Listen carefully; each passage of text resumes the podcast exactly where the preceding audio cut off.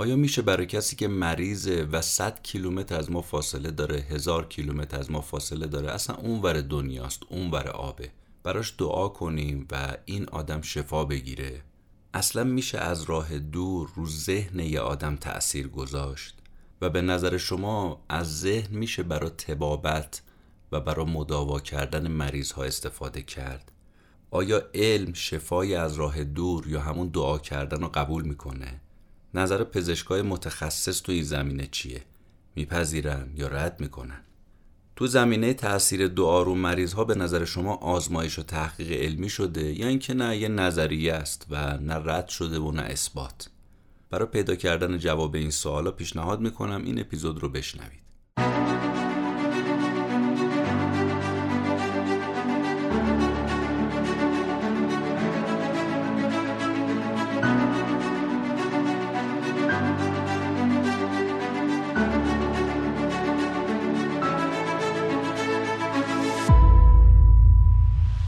نام خدا و سلام. به پادکست کتاب جیبی خیلی خوش آمدید. شما رو دعوت می‌کنم که به اپیزود 64 م که در مرداد ماه 1401 منتشر میشه گوش بدید. من مهدی بهمنی با توجه به علائقم به کتاب های علمی هر بار میرم سراغ یک کتاب و بعد از اینکه خوندمش و خلاصه کردمش چکیده مطالبش رو به صورت ساده برای شما تعریف می‌کنم. تا اینجوری اون قسمت هایی از کتاب که توجه خودم رو جلب کرده برام جذاب بوده رو با شما به اشتراک بذارم.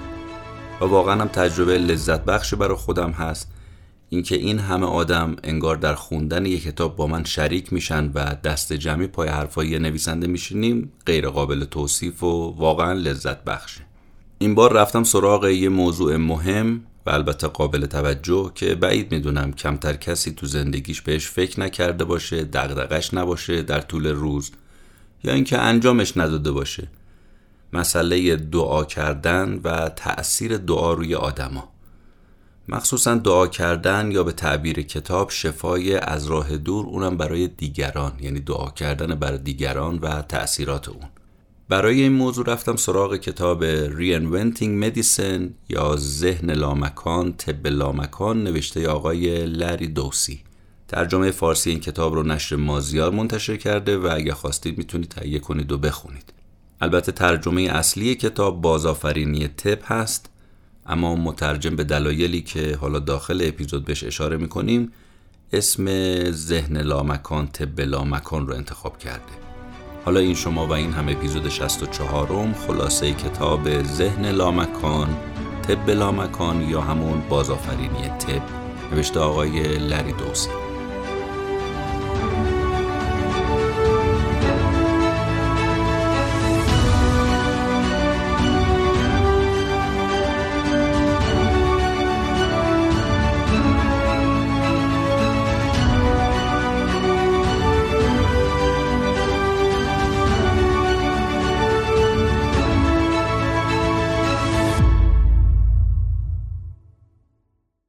نویسنده کتاب که خودش یه جراح متخصص هست توی یکی از بیمارستان های آمریکا مشغول عمل جراحی بوده که یه دفعه میگرنش عود می‌کنه و همین باعث میشه که بیناییشو موقع عمل جراحی از دست بده. به صورت موقت البته. نمی‌تونه به جراحی ادامه بده و مریض اونجا از دنیا میره. از این دکتر شکایت میشه. مجبور میشه که به خاطر همین با پزشکی خداحافظی کنه و تخصصش و جراحی رو بذاره کنار بره سراغ همین طب عمومی و طب داخلی. اما از اونجایی که خودش تو زمینه شفای از راه دور که این کلمه رو ما زیاد تو این اپیزود به کار می‌بریم یا همون بگیم انرژی درمانی یا دعا کردن یا هر اسمی که شما می‌خواید براش بذارید. خودش کار کرده بوده اول میاد رو خودش اینو امتحان می‌کنه و خودش رو مداوا می‌کنه بیناییش دوباره به دست میاد. و بعد علاقه من میشه کتابای علمی بیشتری رو تو این زمینه شروع کنه به خوندن. یکی از بهترین کتابای نویسندم همین کتابه و به عنوان پرفروشترین کتاب سال 1999 تو نشریه نیویورک تایمز شناخته شده معرفی شده.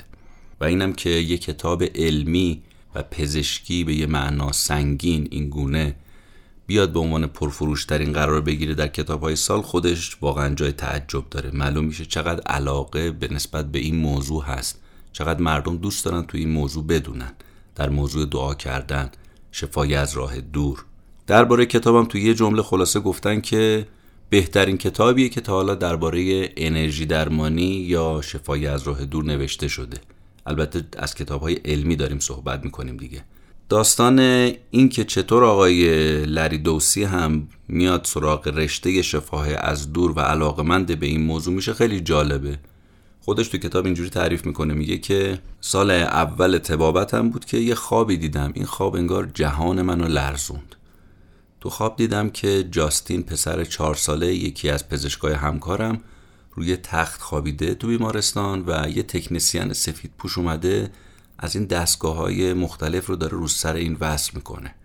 اما جاستین داد و فریاد می‌کنه و نمی‌ذاره. مقاومت می‌کنه. چندین بار تکنسیان سعی می‌کنه اما موفق نمیشه. آخر سرم خسته میشه و کارو ول می‌کنه میره. میگه صبح که خواب بیدار شدم احساس کردم که یکی از زنده ترین خوابایی بود که تا حالا تجربه کرده بودم. گفتم حالا به خانومم بگم نگم. منصرف شدم گفتم نمیگم. میگه من این پسر چهار ساله رو اصلا نمیشناختم. فقط سه چهار بار همینجور دیده بودمش. خلاصه لباس پوشیدم اون روز رفتم بیمارستان و خیلی هم روز شلوغی بود. تا زور که اصلا خواب و یادم رفت به طور کل.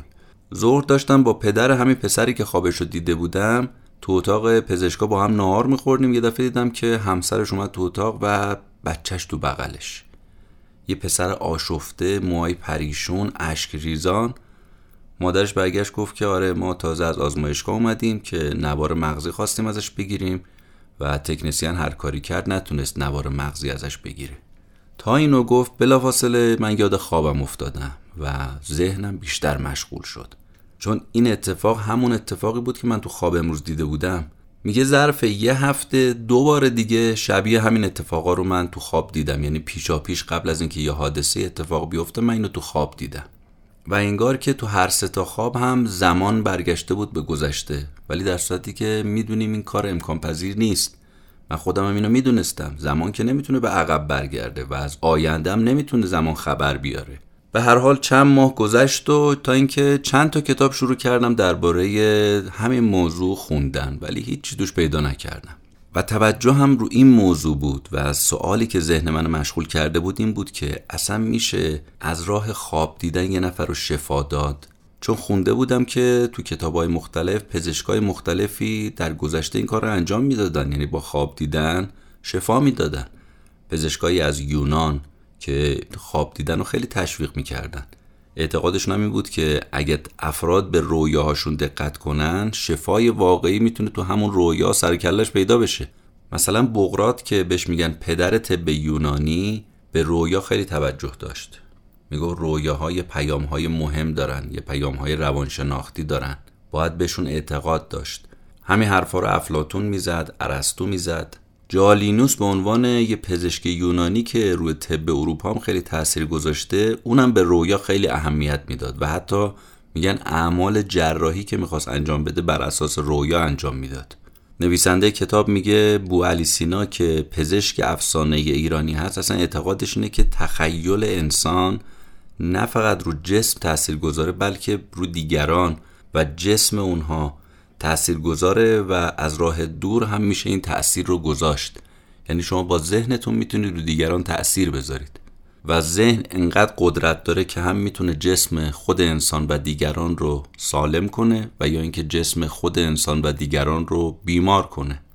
پس تا حالا این شد که اعتقاد نویسنده اینه از طریق رؤیا و توجه به رؤیا میشه در زمین شفا کار کرد. همچنین به طور کلی ذهن قابلیت اینو داره که رو جسم انسان تأثیر بذاره. حالا جسم خود انسان یا دیگران. و میشه از راه ذهن تو بحث شفا کار کرد. یعنی از طریق ذهن افراد رو ما بیایم چیکار کنیم؟ شفا بدیم. اما اینکه اسم کتاب چرا شده ذهن لامکان طب لامکان؟ به تعبیر مترجم بریم و برگردیم تا علت رو براتون عرض بکنم.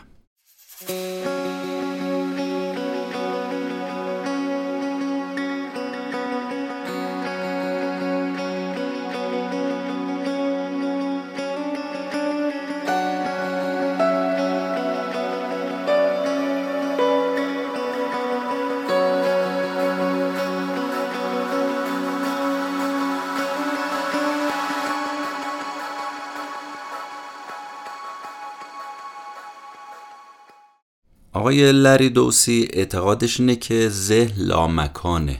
یعنی هیچ مکانی نمیشه برای ذهن در نظر گرفت. اصلا توی اتاق نمیشه حبسش کرد. و این از ویژگی های اصلی طب دوره سوم هست. حالا اینو تو پرانتز بعد بهش بپردازیم. جالبم هست که طب جدید رو طب نوین رو میاد ایشون به سه دسته تقسیم می‌کنه. میگه یه طب مکانیکی داریم این طب مکانیکی اولین دوره طبه از سال 1800 به بعد یعنی اواسط 1800 شروع میشه و حدودا 100 سالم طول می‌کشه. خیلی هم تاثیرگذار بوده اما یه طب مادیگرای مکانیکیه اصولش هم همین چیزی که ما می‌دونیم دارو جراحی و اینا. تو طب غربی هم اتفاقا پیشرفتش خیلی موندگار بوده تو بحث درمان و شفا. و واقعا می‌تونیم بگیم که به صورت افسانه‌ای موثر و کارآمد بوده. جون بسیاری از انسانها رو همین طب مکانیکی که در دوره اول بوده نجات داده.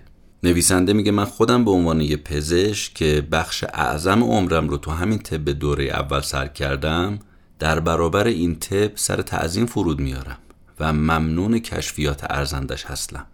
واکسن هایی که کشف شد آنتیبیوتیک هایی که کشف شد و امثال اینا همه از دستاوردهای این دور است.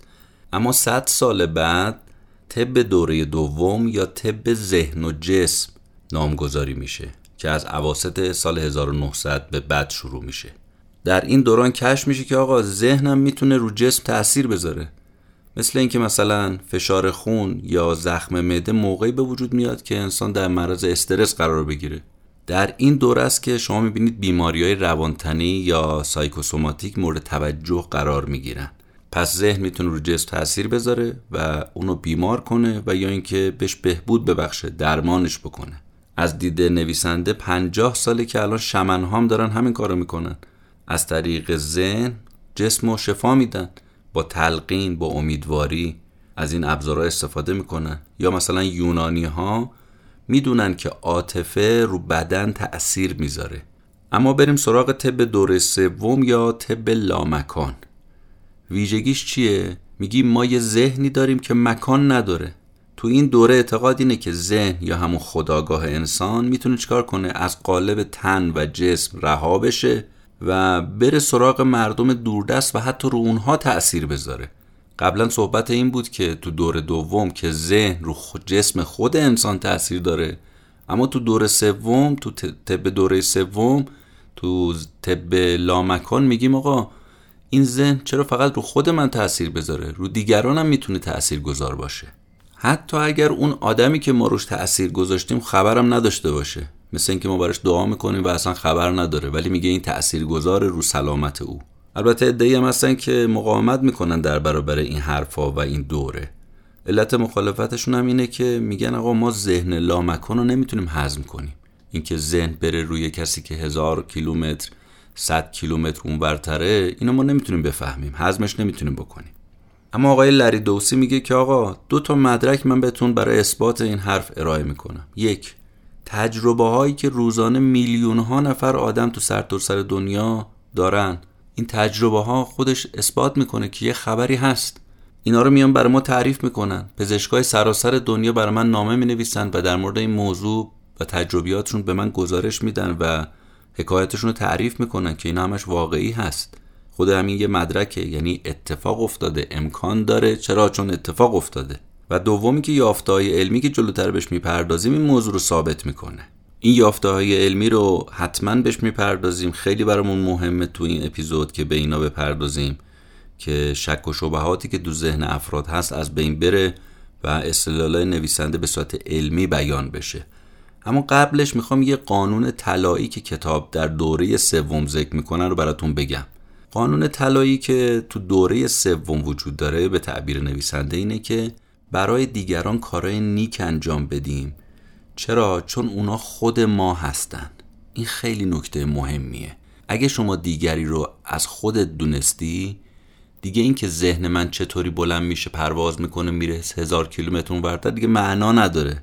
اگه ما قبول کردیم که بنی آدم اعضای یک پیکرند که در آفرینش یک گوهرند چه عضوی به درد آورد روزگار دیگر عضوها را نماند قرار انسانها دیگه واحدای جدا از هم نیستن. من منم تو تو معنا نداره. ما ما هستیم. من تو هم و تو منی. یعنی با همدیگه یکی شدیم. بنابراین طبق این قانون طلایی دوره سوم به این دقت کنیم که برای دیگران کارهای خوب بکنیم که اونها هم از ما هستند. عضوی از پیکره ما هستند. از ما جدا نیستند. اما بریم سراغ یافته های علمی تو زمینه شفای از راه دور یا به تعبیر نویسنده دعا کردن برای دیگران و از اثراتش بیشتر براتون توضیح میدم.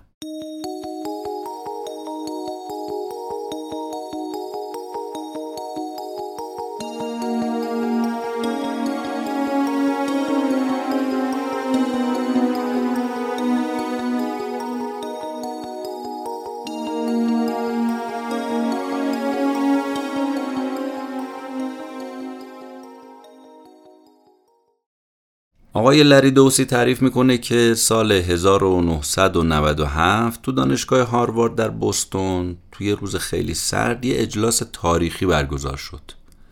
موضوع چی بود؟ همین موضوع بحث ما شفای از راه دور. نزدیک به 100 تا پژوهشگر از دانشکدههای پزشکی و همچنین دانشگاه های سراسر آمریکا اومده بودن تو این گرد شرکت کرده بودن. چیکار کنن اونجا؟ تجارب علمیشون رو تو این زمینه به اشتراک بذارن دربارش با هم گفتگو کنن. هدف چی بود؟ هدف این بود که ببینن آیا میشه از نظر ذهنی به افراد کمک کنیم تا کسای دیگر رو از راه دور شفا بدن؟ یه بار دیگه بگم هدف این حمایش چیه؟ از نظر ذهنی به افراد کمک کنیم تا کسای دیگر رو از راه دور شفا بدن. آیا اصلا این امکان پذیر هست یا نیست؟ پژوهشگرا تلاشاشون رو میومدن تو اجلاس شرح می‌دادن. اسمای مختلفی رو هم این پژوهشگرا رو کارهایی که کرده بودن میذاشتن. مثلا می‌گفتن تاثیر نیایش روی دیگران اعمال نیت از راه دور یا اینکه دلبستگی همدلانه شفای از راه دور دعا کردن. هر کی اسمی انتخاب کرده بود. نویسنده میگه که بعد از اینکه من خلاصه بررسی ها رو شنیدم به شدت اعتقاد پیدا کردم به اینکه این قضیه اتفاق افتاده و امکانش هست که بشه از راه دور یه کسی رو شفا داد. یکی از بررسی ها تو همایش هاروارد مربوط به بیماری ایدز بود. خانم دکتری به نام الیزابت تارگ و همکاراش اومده بودن توی مرکز طبی پاسیفیک در سان فرانسیسکو این موضوع رو بررسی کرده بودن و نتایجش اونجا اومده بودن تو همایش هاروارد ارائه می‌کردن. مورد بررسیشون هم این بود که می‌خواستن ببینن زمانی که بیمارایی که ایدز گرفتن و نمی‌دونن تحت درمان هستن از این طریق از راه شفایی از راه دور یا همون دعا آیا این اثر درمانی رو سلامتیشون تأثیر گذاره می‌تونه اینا رو شفا بده؟ می‌تونه سلامتی اینا رو به دست بیاره؟ یعنی دعا می‌تونه از راه دور برای مریض ایدزی که خودش هم نمی‌دونه دارن براش دعا می‌کنن تأثیر گذار باشه. آیا می‌تونه حالش رو بهتر کنه؟ یا اینکه نه اصلا همچون چیزی امکان پذیر نیست. اومدن 43 تا بیمار مبتلا به ایدز رو از منطقه خلیج سان فرانسیسکو شناسایی کردن. چهل نفرم از اون ور از سرتاسر سر آمریکا و کانادا انتخاب کردن. برای اینکه برای این 43 نفر مبتلا به ایدز دعا کنن. به هر دعا کننده هم نام کوچیک بیمار عکسش و اطلاعاتی که در حدی که لازم بود رو دادن که اینجوری ارتباط قلبی بهتری هم بتونن با مریضا پیدا بکنن. از دعا کننده ها یا همون ما میگیم شفا دهنده ها خواستن که روزی یه ساعت و 6 روز تو هفته و به مدت ده هفته انرژی ذهنیشون رو بذارن رو سلامتی و بهبود این مریضای ادزی بنده خدا. شفا دهنده ها یا همون دعا کننده هم از فرهنگ های مختلف بودن. مسیحی توشون بود کلیمی بود بودایی بود شمن بود فارغ و تحصیل های مدرسه های مراقبه بود. دعا هم به صورت چرخشی بود. یعنی هر بیمار تو هر هفته شفا دهنده های متفاوت داشت. مثلا این هفته یه مسیحی براش دعا می‌کرد هفته بعد بودایی هفته بعد کلیمی به همین ترتیب ده هفته سپری می‌شد. نتایج بررسی چی بود؟ خیلی عجیبه. شدت بیماری مریضا که براشون دعا کرده بودن کمتر شده بود. مراجعه به پزشکشون کمتر شده بود. حالشون به طور قابل توجهی بهبود پیدا کرده بود. کمتر تو بیمارستان بستری می شدن و اگه بستری هم می شدن روزای بستریشون کمتر بود. خب این نتیجه نتیجه خیلی مهمی بود از این آزمایش. آزمایش دیگه ای که ایشون مطرح می‌کنه میگه در حمایش هاروارد مطرح شد که یکی از بلند پروازترین بررسیات و اجلاس هاروارد بود. تاثیر دعا روی بیمارای پیوند قلب بود که عمل بسیار بسیار حساسیه. دکتری به نام هربرت بنسون از انسیتو ذهن و بدن در بوستون اومد با کمک همکاراش. سالها وقت گذاشت و این موضوع رو بررسی کرد که آقا از طریق دعا و مراقبه میشه رو بدن انسان تاثیر گذاشت یا نه. مهمترین تحقیقش هم این بود که اومد 1200 تا بیماری که تو سه تا بیمارستان مختلف در بوستون بودن و تحت عمل جراحی پیوند قلب قرار گرفته بودن و انتخاب کرد. از این 1200 تا بیمار پیوند قلب برای یک سوم از این بیمارها یعنی برای 400 نفرشون از راهبه های کارمیلیت که شعبه ای از مسیحیتن و همچنین سایر گروه های مذهبی خواستن که برای اینا دعا کنید. ولی مریضا خبر نبد داشته باشن. براشون دعا کردن. برای یه سوم دیگه از مریضا دعا کردن و بهشون خبر دادن که داره براشون دعا میشه. ولی برای یه سوم آخر اصلا دعایی صورت نگرفت. پس برای گروه اول دعا شد خبر نداشتن. برای گروه دوم دعا شد خبر داشتن. برای گروه سوم اصلا دعا نشد. نتیجه چی بود؟ تو دو تا گروه اول و دوم که براشون دعا شد تأثیرش روی حال مریض ها خیلی زیاد بود. به خصوص این تأثیر موقعی بیشتر می‌شد که مریض ها میفهمیدن داره براشون دعا میشه. یعنی اون مریضایی که خبر داشتن داره براشون دعا میشه اینا بهبودی براشون بیشتر حاصل می‌شد. و معروف ترین بررسی هم که تو زمینه شفای از راه دور یا شفای لامکان آقای لری داسی میاد بیان می‌کنه بررسی هست که یه پزشک متخصص قلب در بیمارستان سان فرانسیسکو اومد انجام داد. اگر من اشتباه نکنم اسمش رو راندولف بیرد. جرقه ابتدایی این بررسی هم تو ذهن آقای راندولف اینجوری زده میشه که با یکی از همکاراش داشته تو راهروی بیمارستان قدم می‌زده و درباره یه بیمار سرطانی با هم صحبت می‌کردن. همکار دکتر به دکتر برمیگرده میگه که دوست داشتم قدرت داشتن تا می‌تونستم یه کار بیشتری برای این مریض انجام بدم. دکتر بهش میگه که خب ما باید دعا رو امتحان کنیم.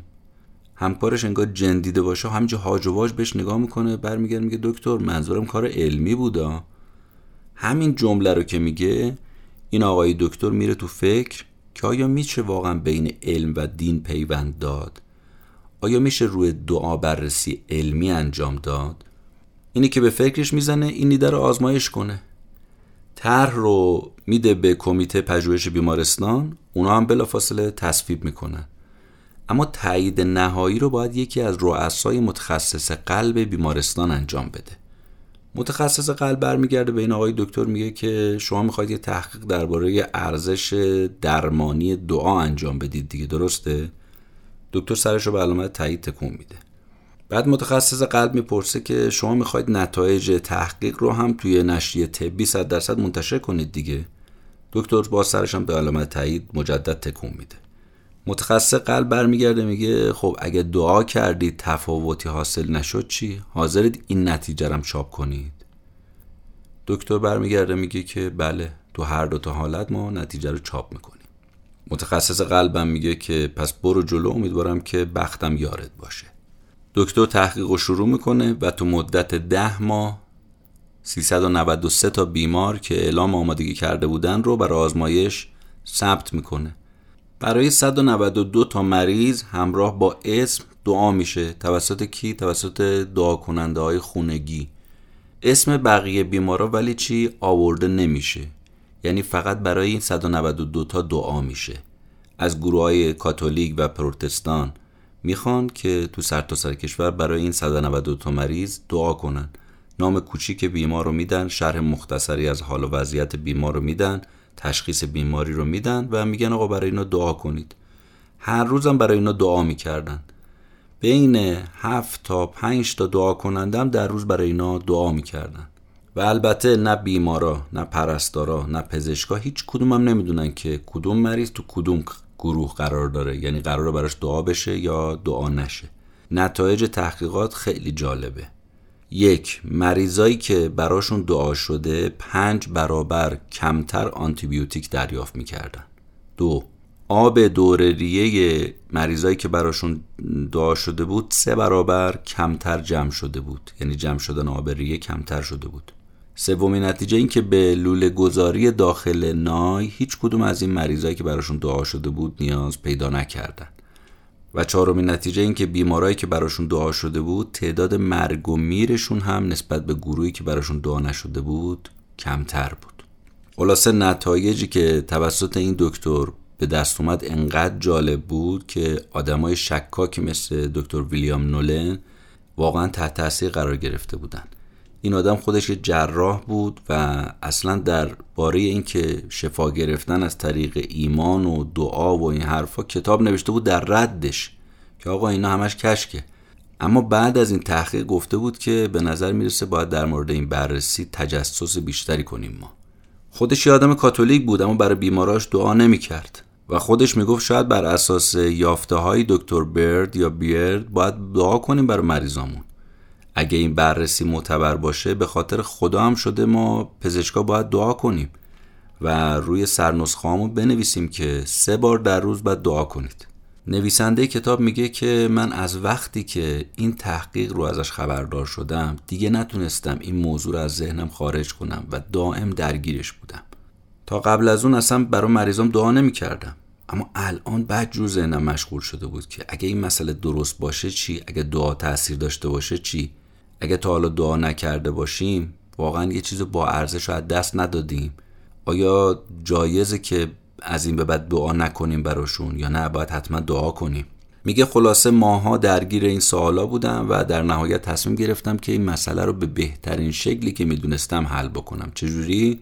اومدم تمام تحقیقاتی که تا حالا درباره دعا و شفای از راه دور شده بود رو جستجو کردم. اولا فکر کردم چند تا دونه تحقیق بیشتر نیست بعد دیدم نه. چند سال وقت نیاز داره حدود 150 تا تحقیق تو این زمینه انجام شده. من که حداقل خبر نداشتم 150 تا تحقیق علمی درباره این موضوع در مورد دعا کردن وجود داره. نمی‌دونستم.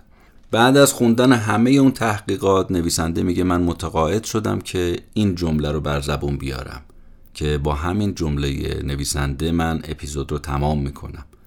نیت از راه دور یا دعا یکی از بهترین اسراری هست که در طب وجود داره. یه بار دیگه جمله رو تکرار می‌کنم که به یادم بمونه.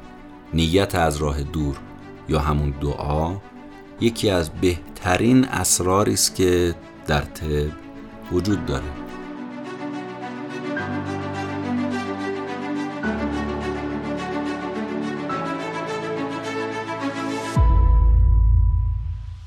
چیزی رو که شما شنیدید اپیزود 64 م پادکست کتاب جیبی بود. خلاصه کتاب ذهن لامکان طب لامکان نوشته آقای لری دوسی که در مرداد 1401 منتشر شد. این اپیزود رو من به کمک رضا بهمنی ساختم. اگر خواستید از ما حمایت مالی کنید از طریق لینک هامی باش می‌تونین کار رو انجام بدید. بهترین حمایت معنوی شما هم البته دستگردون کردن پادکست کتاب جیبی به دوست آشناست. روز روزگار بر همتون خوش و خدا نگهدار.